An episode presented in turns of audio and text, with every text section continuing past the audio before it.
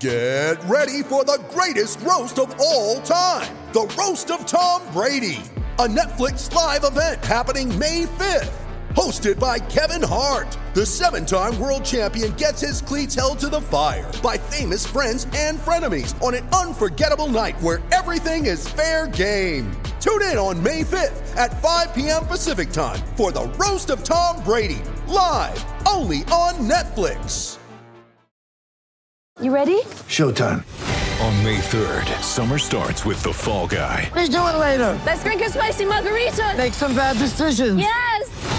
Audiences are falling in love with the most entertaining film of the year. Fall guy. Fall guy. Fall guy. That's what the poster said. See Ryan Gosling and Emily Blunt in the movie critics say exists to make you happy. Trying to make it out? Nope. Because I don't either. It's not what I'm into right now. What are you into? Talking. Yeah. The Fall Guy. Only in theaters May 3rd. Rated PG-13.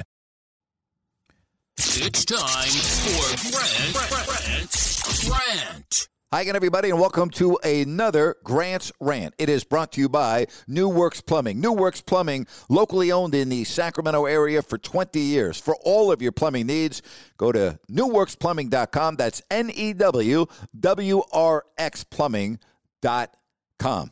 Boy, what a mess the New York Jets are. Now Le'Veon Bell is gone, took his money, they let him go. He didn't want to play there. It doesn't seem like anyone really wants to play there. We saw what happened with Adams when he left to go play for Seattle, and he had bad things to say about the franchise and Adam Gase. I mean, how is Adam Gase going to survive this? It just seems like this guy is completely out of his element in New York coaching the Jets. The Jets stink. They're 0 5. They took a quarterback third overall in 2018, Sam Darnold, and we all know that if the Jets get the number one pick, they're going to take Trevor Lawrence.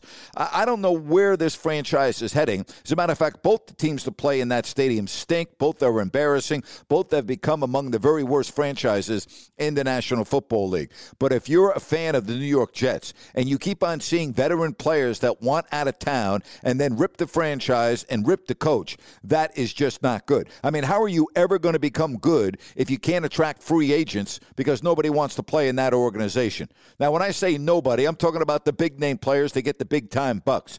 Difficult to get good if you can't attract those type of players. Here's what we do know. Adam Gase's days are numbered.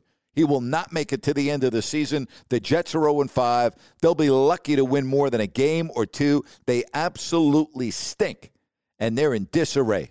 And that is my rant for today. Don't forget, if you don't like that with Grant Napear coming your way tomorrow, I hope you enjoy Grant's rant. Do me a favor and subscribe. Hit the thumbs up button. Leave me a comment. Let's interact a little bit. Tell me what you like. Tell me what you don't like. I love doing this. I hope you enjoy listening as much as I love talking. Again, thanks for listening to Grant's Rant.